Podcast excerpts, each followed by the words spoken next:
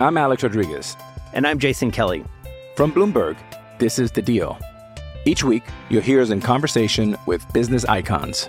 This show will explore deal making across sports, media, and entertainment. That is a harsh lesson in business. Sports is not uh, as simple you know, I- as bringing a bunch of big names together. I didn't want to do another stomp you out speech. It opened up so many more doors. The show is called The Deal. Listen to The Deal. Listen to The Deal on Spotify.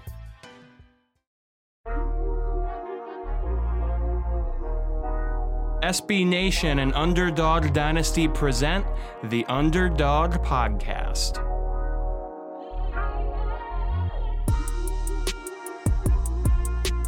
And welcome back to the Underdog Podcast. The first AAC edition for 2021 had a brief hiatus, maybe not brief, but uh, you know, I had a kid, and other Joe is on to bigger and better things. So uh, we both um, went down a different path, and now I, I am back after you know somewhat figuring out what dad life is like. Uh, for those of you who remember me, my name is Joe Broback. I'll be hosting the AAC portion of the po- uh, Underdog podcast. And uh, I'm joined by a, a new face on the podcast. Maybe not new to Underdog Dynasty, uh, but but definitely new to the podcast, and that's Mr. Dan Morrison. Dan, how are you? I'm doing good. Definitively not a dad, so I've been able to sleep a little bit more than you. But you know, other than that, I think same boat, more or less, enjoying a one year anniversary of lockdown. There you go. There you go. There you go. Yeah, it's uh it's uh sleeping is coming at a premium definitely for me. I think you have a little bit more of luxury in that department, that's for sure. Yeah. yeah. Well, Well, well, here's what we're gonna do. We're gonna keep it simple. We're gonna, you know, we get kind of, you know, get our feet wet, starting back into the AAC version of this podcast, uh, and we'll just, you know, keep it light, keep it fun. First, we'll talk about. We're gonna talk about a couple of things that are just kind of light, fun topics. Uh, just things that people will probably get upset about, but who cares? That's why we talk about it. And then we'll talk about uh, some spring questions that we have, things that we want to look at, what we're looking forward to in spring practice. Uh, so the first thing we'll dive into is the first thing I had Dan and I are going to do here is we're going to rank the AAC uniforms of each team, uh, one to eleven. So what we'll do is we'll go eleven to six. I'll have you give me yours, and then I'll I'll, I'll give mine, and we'll kind of talk about that, and then we'll do five to one, and the same thing there. okay, sounds good. No, I'm seeing what I wrote down, but I'm deciding to change a couple of them on the fly real quick with Yeah, the gut. right. But yeah, I can start off at my number 11 is Houston. Then I go into number 10, which is USF South Florida.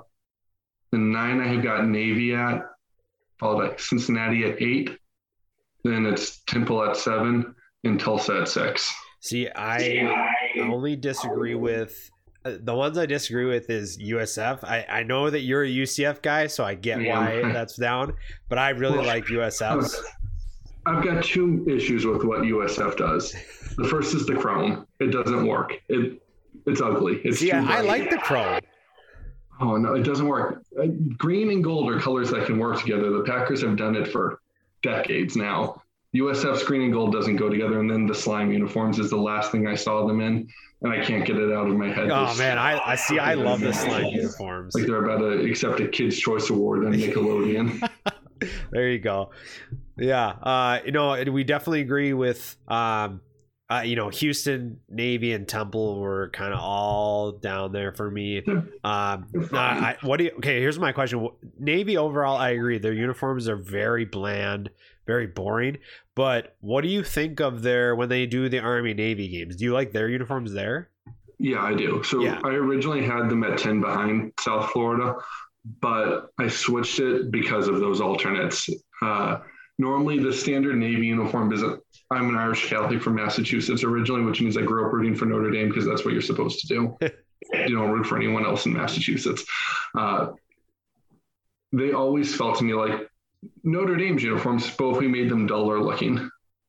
So it was like, oh, they're boring, the regular ones. But what they do for the Army Navy games, those are always really cool. Like I remember the Blue Angels one they did a few years back. Those are I love those uniforms. So they gave them a bump for the alternates. Yeah, those those uniforms by themselves are like top five just by themselves. Yeah. So I definitely agree with that. My uh, so eleventh, I had navy just because yeah, the the blue and gold, like the navy and gold doesn't look bad. It's just kind of boring. Doesn't really do anything for me. You know, I don't think any of the AAC uniforms are bad uniforms. There's some teams with bad uniforms. I don't think any in the conference. Yeah. Uh, number 10, I had SMU. I'm just like, besides their Dallas uniforms with the different logo, like, I'm not really a huge fan. I don't know. The, the blue and red just seem to clash a little bit too much for me. So I, I don't know.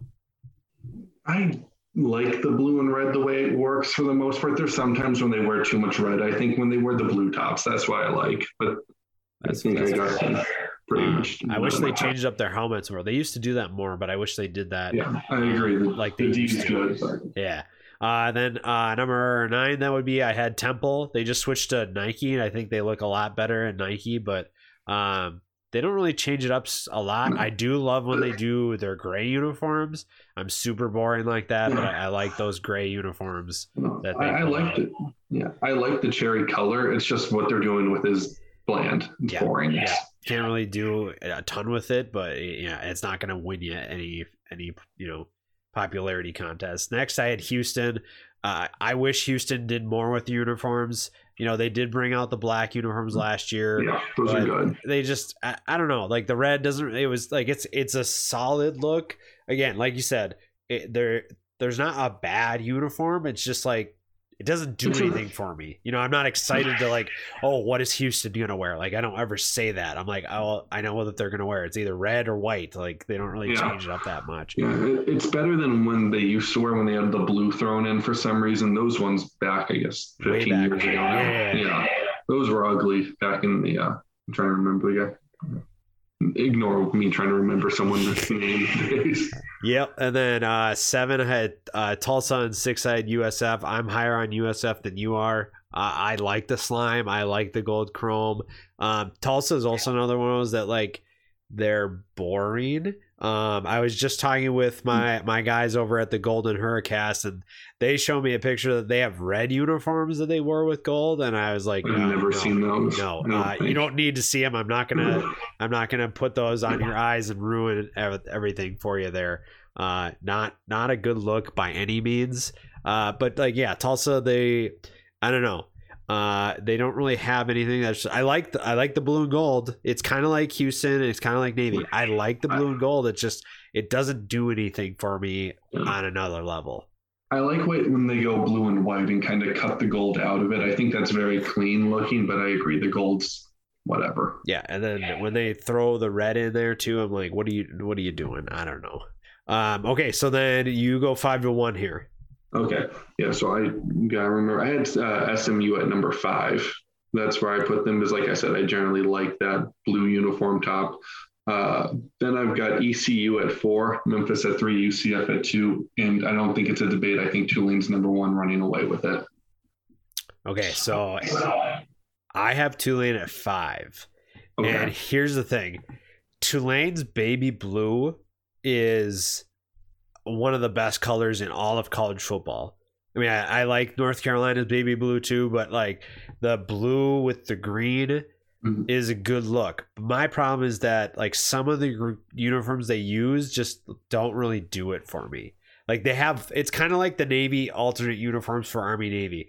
They have one uniform or one color that I'm like, yes, that is a great look. Love everything about it. But then everything else is just so boring in comparison to Yeah. those. Uh, that's the tricky thing when you have a team that doesn't have a traditional uniform when they wear a new one every week is sometimes they're just duds. They are. Which you're gonna get some duds when you have that many uniform changes. Like not every Exactly. not every Tulane uniform is gonna be good. Not every USF, UCF, Memphis. Like no, Yeah. no one's gonna love everything. when you know when UCF puts too much of the pewter color they call it in, then it can sometimes be just a lot of sweat panty look.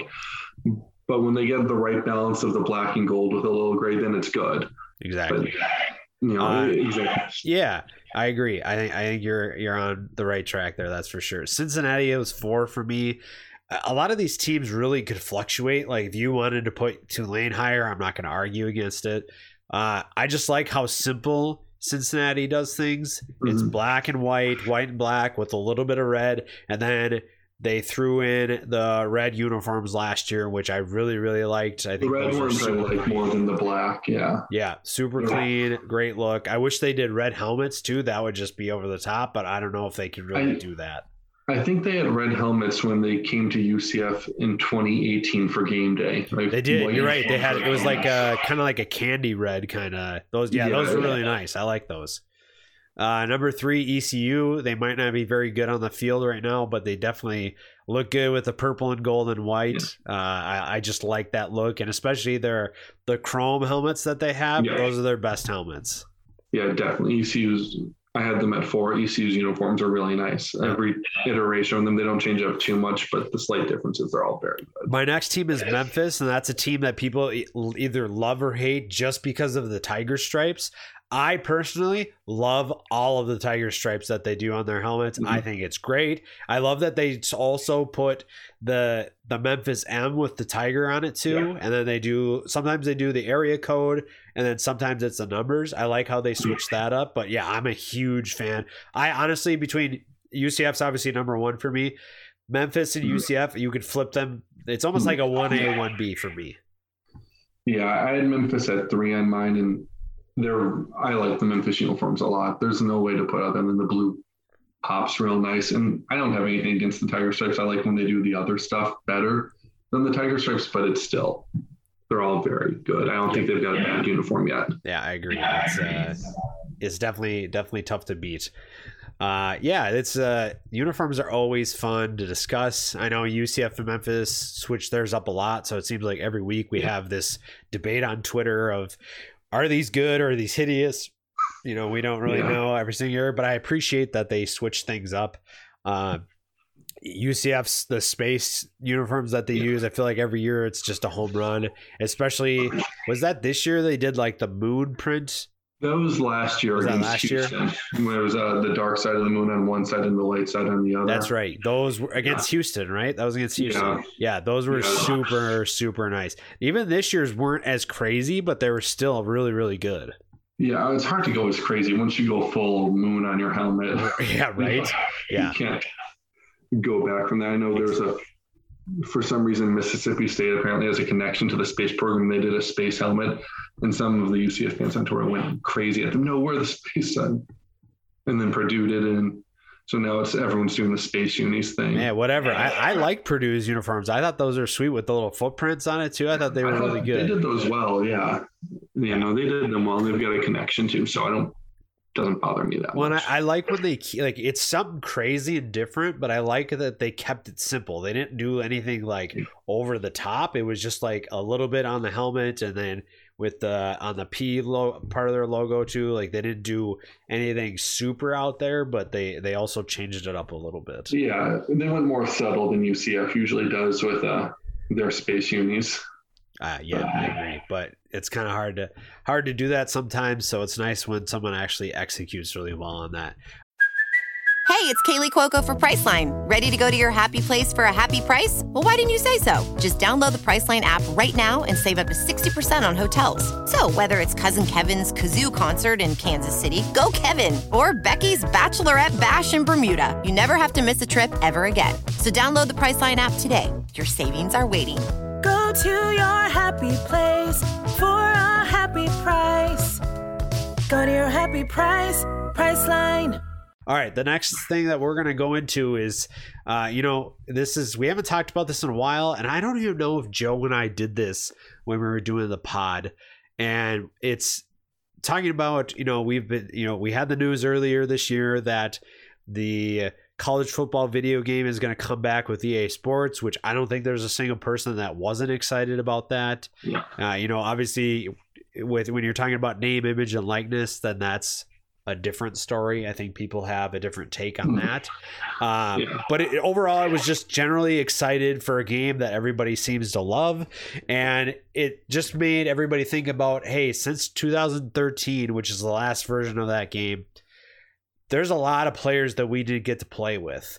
And and honestly made me Mhm. think for when we're talking now, you and I, who were maybe it's maybe not top five players that we play with at that game, but who were the top five players in the AAC maybe ever? Because the AAC started Mhm. in 2000 was it 13. 13?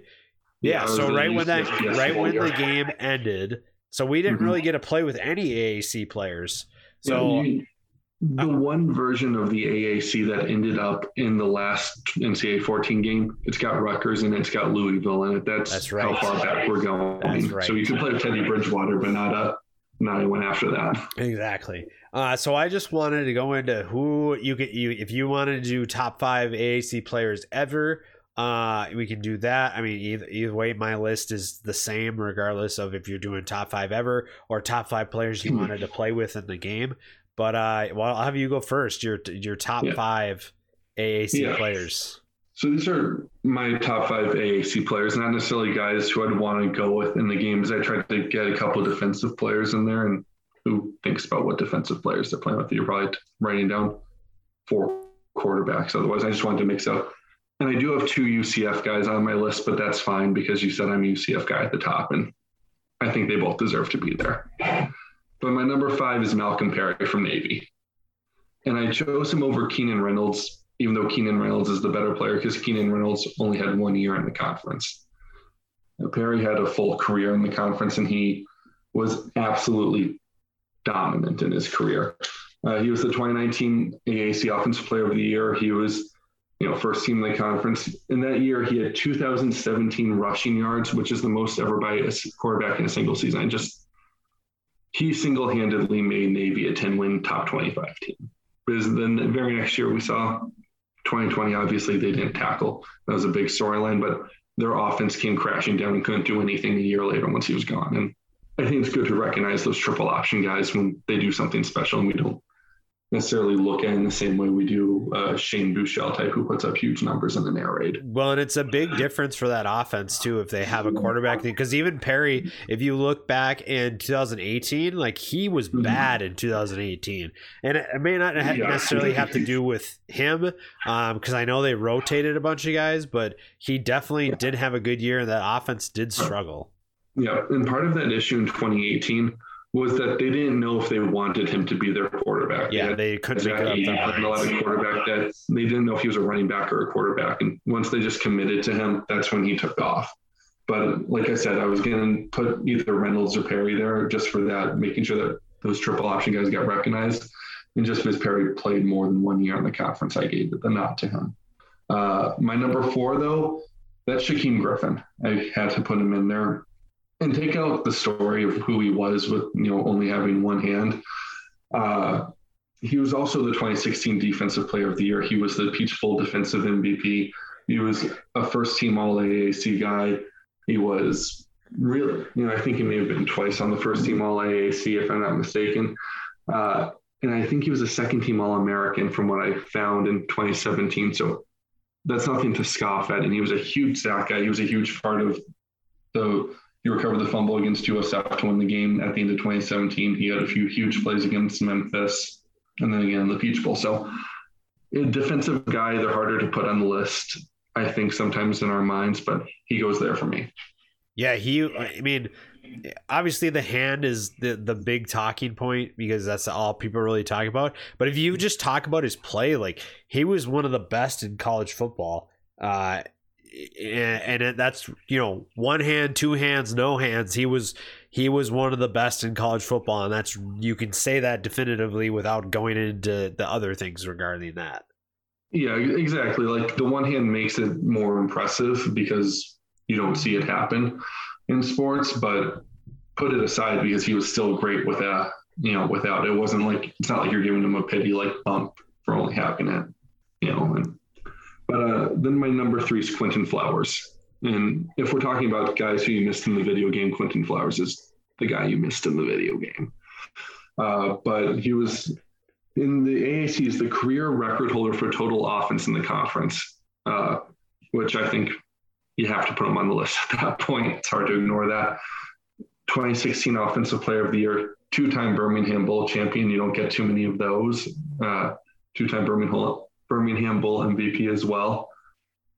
You know, and he was just he made USF so good. And when he was with Marlon Mack, especially, the, that backfield was excellent. Yeah, it's one of the best backfields we've I think we've seen from the AAC, and Flowers was a he was he was a dude. I'll tell you, he's not on my list. He didn't quite make it, but. I, you know, it was so hard to pick five just because so many of these dudes. And you're right, Flowers is one of those guys that if you're playing the video game, you're definitely picking him. Yeah, absolutely. And you know, I was trying to fight recency bias as much as possible because I wanted to like go down the list of Memphis running backs basically and put them all on the list. And just it doesn't fit that way sometimes. Uh my number two though, you're a Houston guy, it's Ed Oliver. And from a pure talent sta- standpoint, he's the most talented player the conference has ever seen. I think he's the only five star to be recruited into the conference at, out of high school, at least. I know there's been five star recruits to transfer in uh, from other schools like Blake Barnett, for instance.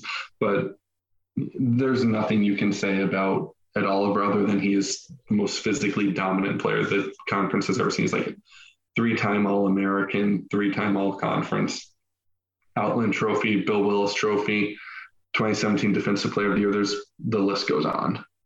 And then you can probably guess my number one if you know me at all, but it's Milton, McKenzie Milton. Without a doubt, to me, the best player of the conference and the most important player the conference has ever seen, even if you're going to say other guys are more naturally talented. Uh, Two time conference offensive player of the year, Peach Bowl MVP, Archie Griffin Award, all that good stuff. He probably would have been the record holder in every major UCF category and a lot of the other you know, conference categories had he not had his injury.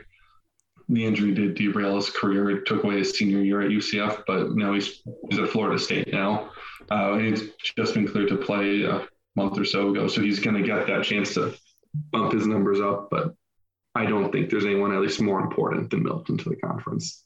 Yeah, I mean 10 10,000 career yards already, and he's got another full year ahead at, at Florida State, a program that definitely needs uh, a little help at the quarterback position. And you know, you have a coach in Mike Norvell who's produced some of the best offenses we've seen in all of college football over the last five so years. Um, so that I'm interested to see what they can do together because Milton obviously torched Norvell enough and he finally decided, hey, you're going to play for me instead of against me. So that'll be really, really interesting to see. Uh, my my five, so five ahead, Zay Jones, the wide receiver from ECU. Oh yeah, He had 1,800 yards in 2016 with Philip Nelson as his quarterback. So the fact that, and that team was three and nine. So, you know, I had to give him a nod just because he dominated on a team that was absolutely garbage. So you have to, you know, he, hmm. he wasn't gonna, he was, you know, first team AAC that year. Wasn't, he's not going to win. Uh, you know, he didn't win Offensive Player of the Year because Keenan Reynolds won it that year. But a guy that absolutely dominated on a team where everybody knew who the ball was going to, and he still was able to get open. Yeah, I had Jones just maybe like seven or so on my list overall.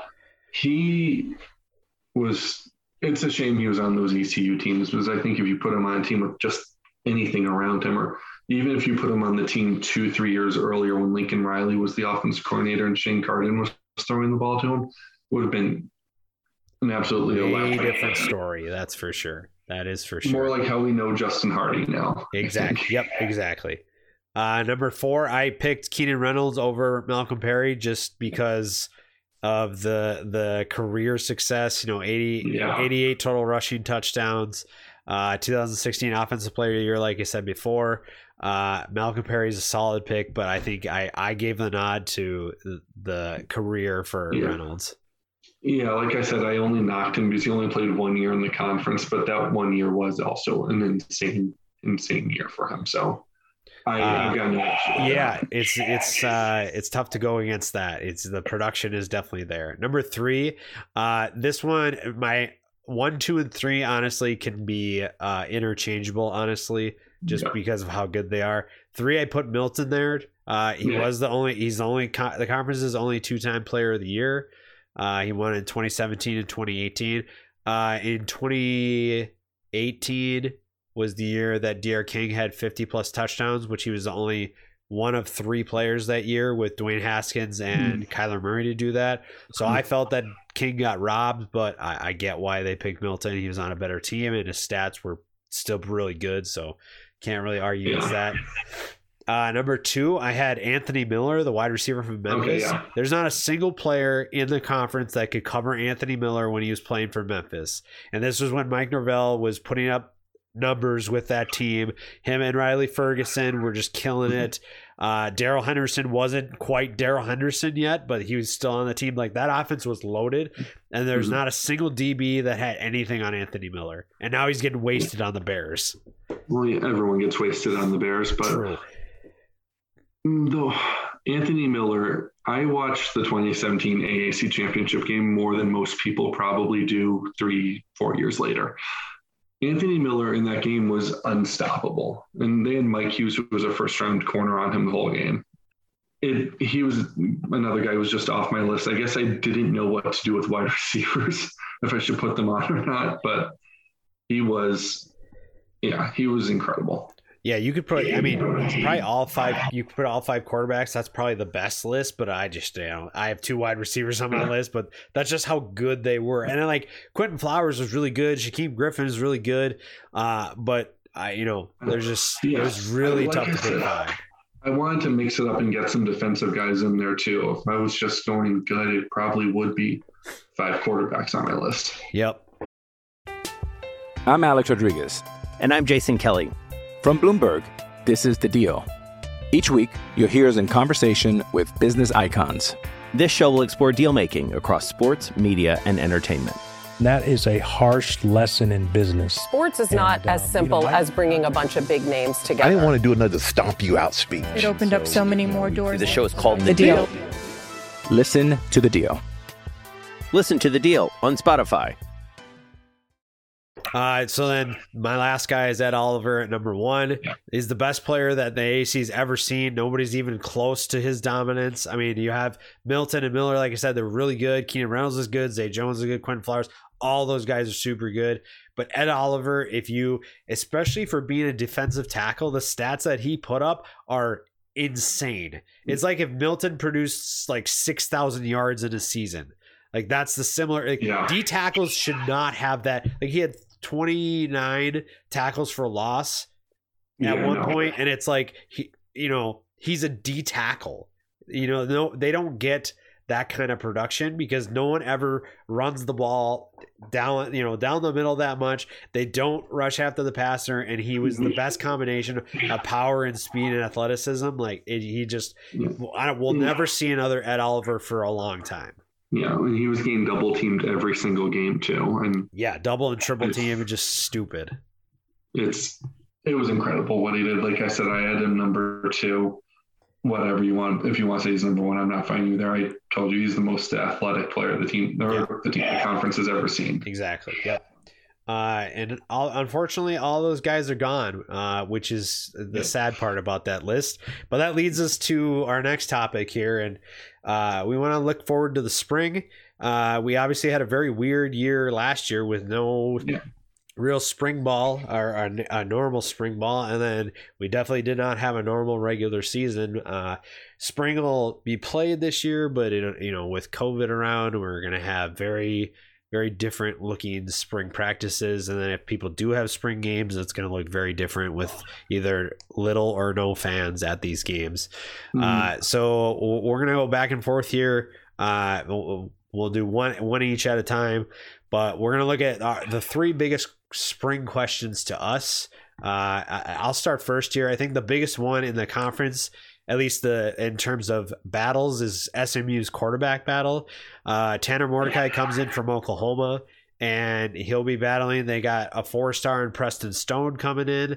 And I think that's going to be the most intriguing group of five battle, really, um, besides maybe Boise State that we're going to watch there. Uh, I think Mordecai, you know, he, he it's tough because he was stuck behind Spencer Rattler, Jalen Hurts, and I don't know if he was there when Kyler Murray was there, but he's been stuck behind NFL talent his whole career in Oklahoma, and that you know that's part of going to Oklahoma. You know, some get- sometimes you're not going to be the guy because there's another dude on the team, Yeah. and now If you're not the five star guy, Oklahoma, exactly, yep, exactly. I mean, he's a four star, so it's like, well, yeah, you're kind of the loser here because you're a four star, but he comes to SMU. I think he's a great fit in Sonny Dykes' offense, and he has so many weapons at his disposal. But I think that's maybe the biggest battle that we'll be watching in the spring. Yeah, I I had the whole just transfer quarterbacks and who's going to be the guy in general. Is it and Mordecai was one of them. I think Mordecai's the starter there. All right, Preston Stone's going to be good. I think it's Mordecai though. Uh, as we come in now, he's going to be more polished. He's going to be used to college speed defenses. I think he's I think he's going to keep that SMU offense very very good for uh, next couple of years. Yeah, it's going to be interesting. I think he's a good fit. Sonny Dykes has been uh, really killing it. I think we don't talk about SMU enough right now. I think they're a team that's been recruiting well. You know, they they had a good year last year, and they return a lot of key talent. So it's going to be interesting to see what they can do this this year. Which leads me kind of to next year. So Tulsa was a team that surprised, I think, everybody. Yeah. Uh, I think that they're a team that no one really expected just because they won two games three years ago. They won three games two years ago, and they won four games two years ago, or whatever. Uh, and last year was, uh, or this year, I should say, whatever you want to call it, was a six win season. They win six and one in the regular season, and then they lose to Cincinnati.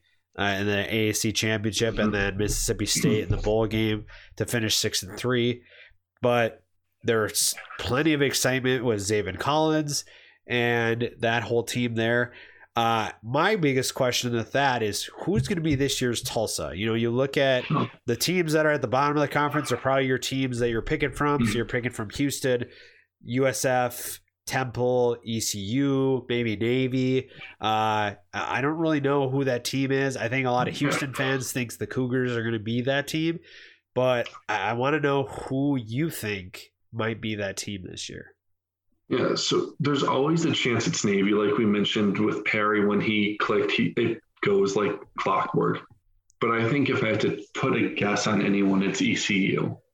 I think ECU's been getting closer in the past years. They've been incredibly, incredibly young since Scotty Montgomery left. That uh, the entire roster had to reset for Mike Houston.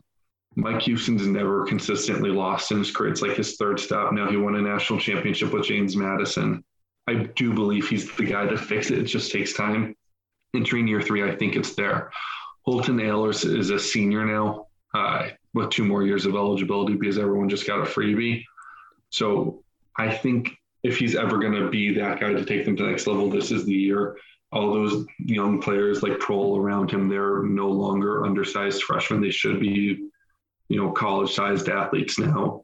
The defense is still very, very questionable they still are young in a lot of places, but I think if they're going to take a jump, this is a year you'd see a jump.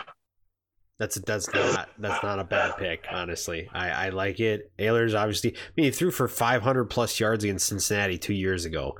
Ahlers flashes it, but then he loses it one game. And Hey, it's he has like seven games over 350 yards passing, but he also has like seven games under 200.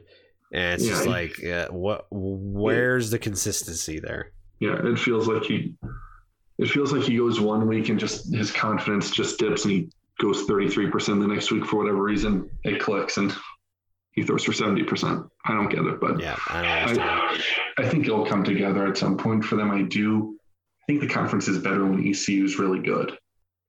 So I want them to be good, but we'll see. All right. Um, did you say your number one already? Your your top question? Um, no, I let me get. It. So my top question is it's going to be a UCF question. It's going to be how do they change the offense from Heupel to Malzahn?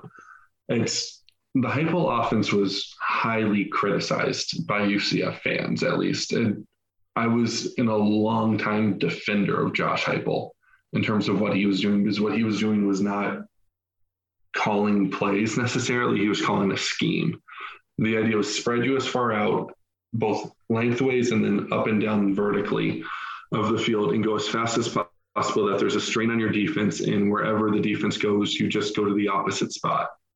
it's incredibly simplistic, and for the most part, it worked until this past year when it stopped working at times. It stopped working against Tulsa really badly in the second half.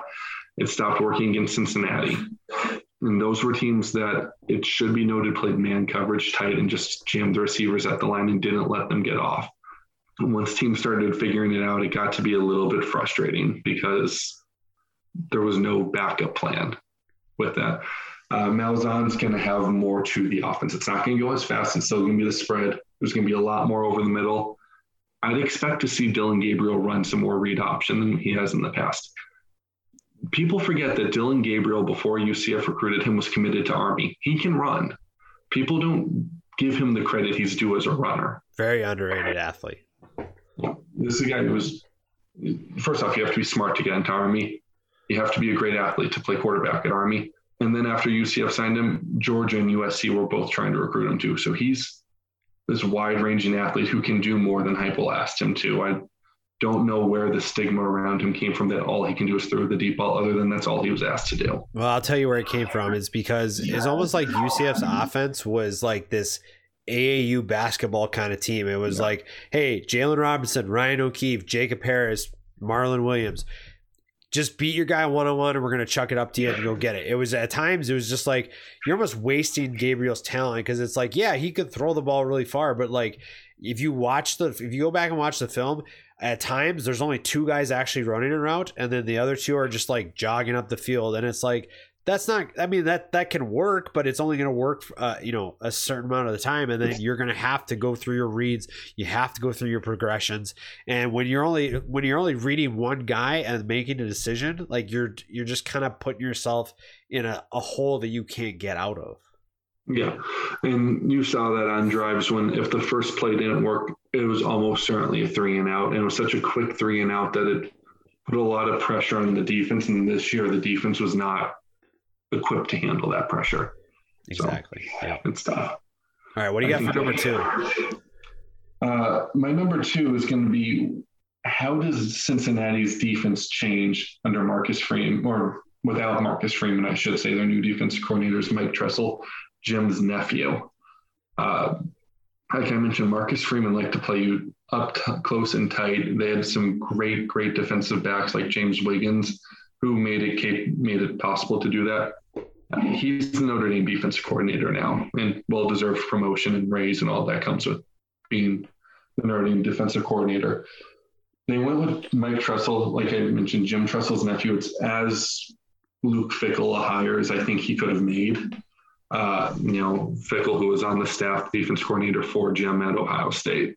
It's it's a Midwest guy who's been at Michigan State as the DC for a few years I personally think it won't change a lot, but it'll be interesting once spring practices get going and even spring games just to see if it looks any different. Are they doing more zone schemes? Are the blitz schemes changing? So I'm interested to watch that develop. I don't have a great answer for how it'll be different, but I'm interested by it. Yeah, I think when you have all well, not all five DBs because Wiggins is gone, Darrick Forrest is gone, but you have guys like Ja'von Hicks who's behind him, and then um, uh, what's his name, Bryan Cook is yeah. the other safety. Cook had a really good game against uh, Georgia when Wiggins was out. Uh, yeah, so I think he, I think he's the next guy that's going to step in. Hicks is a ball hawk that can, you know, play a deep safety, take, you know, take away the deep threat for a team, and then you have Ahmad Gardner, who's going to be a first round pick, and then yeah. Coby Bryant on the other side, and then Arquon Bush is the the nickel back, and I think you don't really have to, you know, you don't have to reinvent the wheel really with that team. You just have to figure out what's going to be best. This is a team that played a lot of man, like you said, but they can play zone. They prove that they can play zone. They have good awareness. Now, Coby Bryant's a little bit better in man. Uh, I'd say Gardner's a little bit better in man coverage too, but they can play. They can play zone. They have the awareness to do that, and like I said, they have Hicks on the backside. Uh, Cook's not afraid to stick his nose in the in the trenches too, uh, and then they have Bush up there to, to play the slot really. So there's a lot of talent on the backside, but they also have a lot of talent returning up front too. So really, it's kind of a luxury for Tressel because it's like you don't really have to find a lot of guys. You kind of just have to find depth and figure out what scheme yeah. is going to work best for the guys that you mm-hmm. already there. And you kind of have a blueprint with what Freeman laid out. And yeah, I mean, Cincinnati's got the most defensive talent in the conference, I think, by a pretty wide margin. So, you know, you've got room to maneuver. And like you said, they're versatile in the back end. So you can do a lot of different things, whatever, whatever you want to, really. With threats to our nation waiting around every corner, adaptability is more important than ever. When conditions change without notice, quick strategic thinking is crucial. And with obstacles consistently impending, determination is essential in overcoming them. It's this willingness, decisiveness, and resilience that sets Marines apart. With our fighting spirit, we don't just fight battles, we win them. Marines are the constant our nation counts on to fight the unknown. And through adaptable problem solving, we do just that. Learn more at marines.com. All right, what do you got for number three? Number three, it's going to be. I'm looking at Houston as someone we all went when they got Holgorsen, there was this big coup. It was oh my god that he's been so good at West Virginia. He's going to be able to do so much at Houston with you know the talent-rich Texas to go to. And then the first year was weird when he redshirted it. All the seniors with the you know they took advantage of the four-game redshirt rule, which was brand new that year. Uh, the idea was that hey, we're two and two. Things don't look like they're going to go great. Take a year off, develop. We'll be back in 2020 and we'll dominate. Then King transferred to Miami, and the pandemic happened, and they did not dominate. They were very, you know, they were very much themselves this past year, the same way they had been the year before, which was disappointing.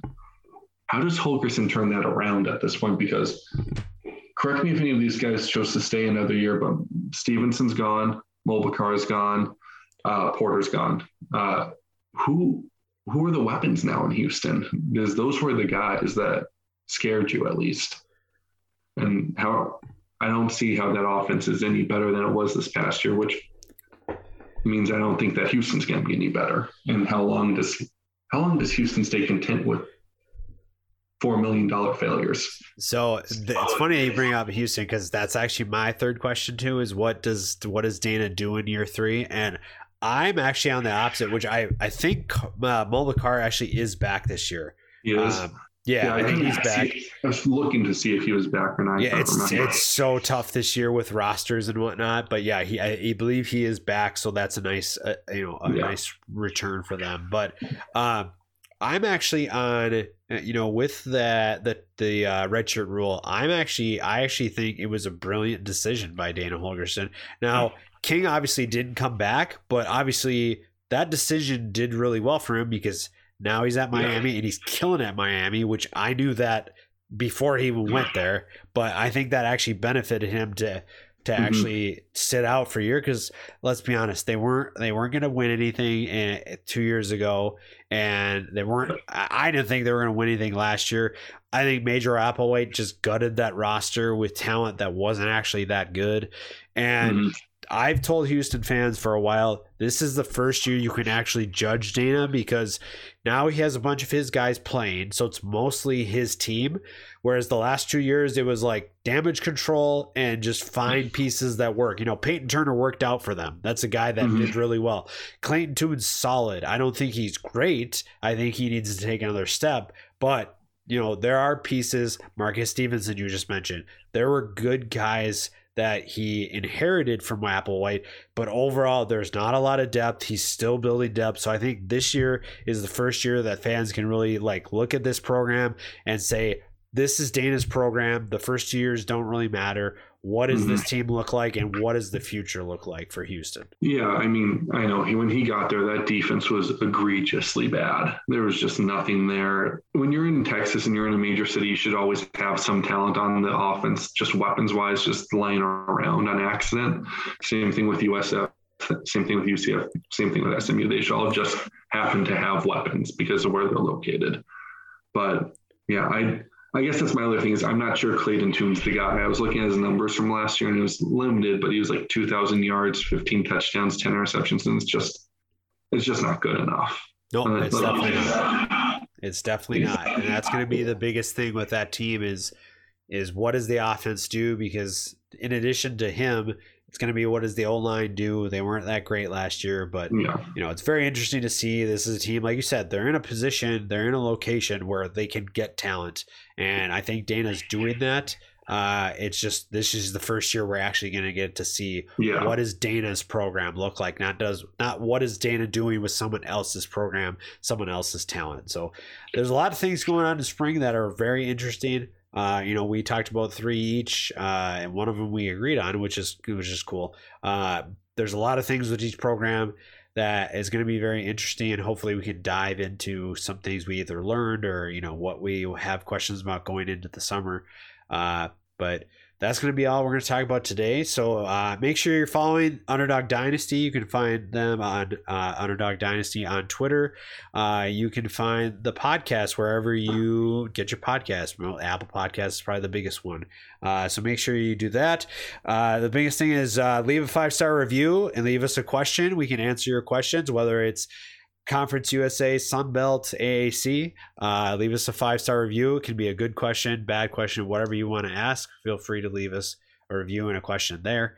You can follow me at Joe Brobeck on all social media. Uh, you know, I cover the AAC for Underdog Dynasty. Uh, and then, Dan, let the folks know where they can find you. Yeah, I'm on Twitter at Dan underscore Morrison 96. Uh, I write for Underdog Dynasty too. I also do Notre Dame stuff for a website called Slap the Sign. So if you like random Notre Dame articles popping up on your timeline, that's the way to do it. Uh, but yeah, that's where I'm at. Perfect. Well, you guys know where to find Dan. You know where to find me, Underdog Dynasty, your home for AAC football. And uh, spring practice is coming up, and the season will be here before we know it. Can't wait.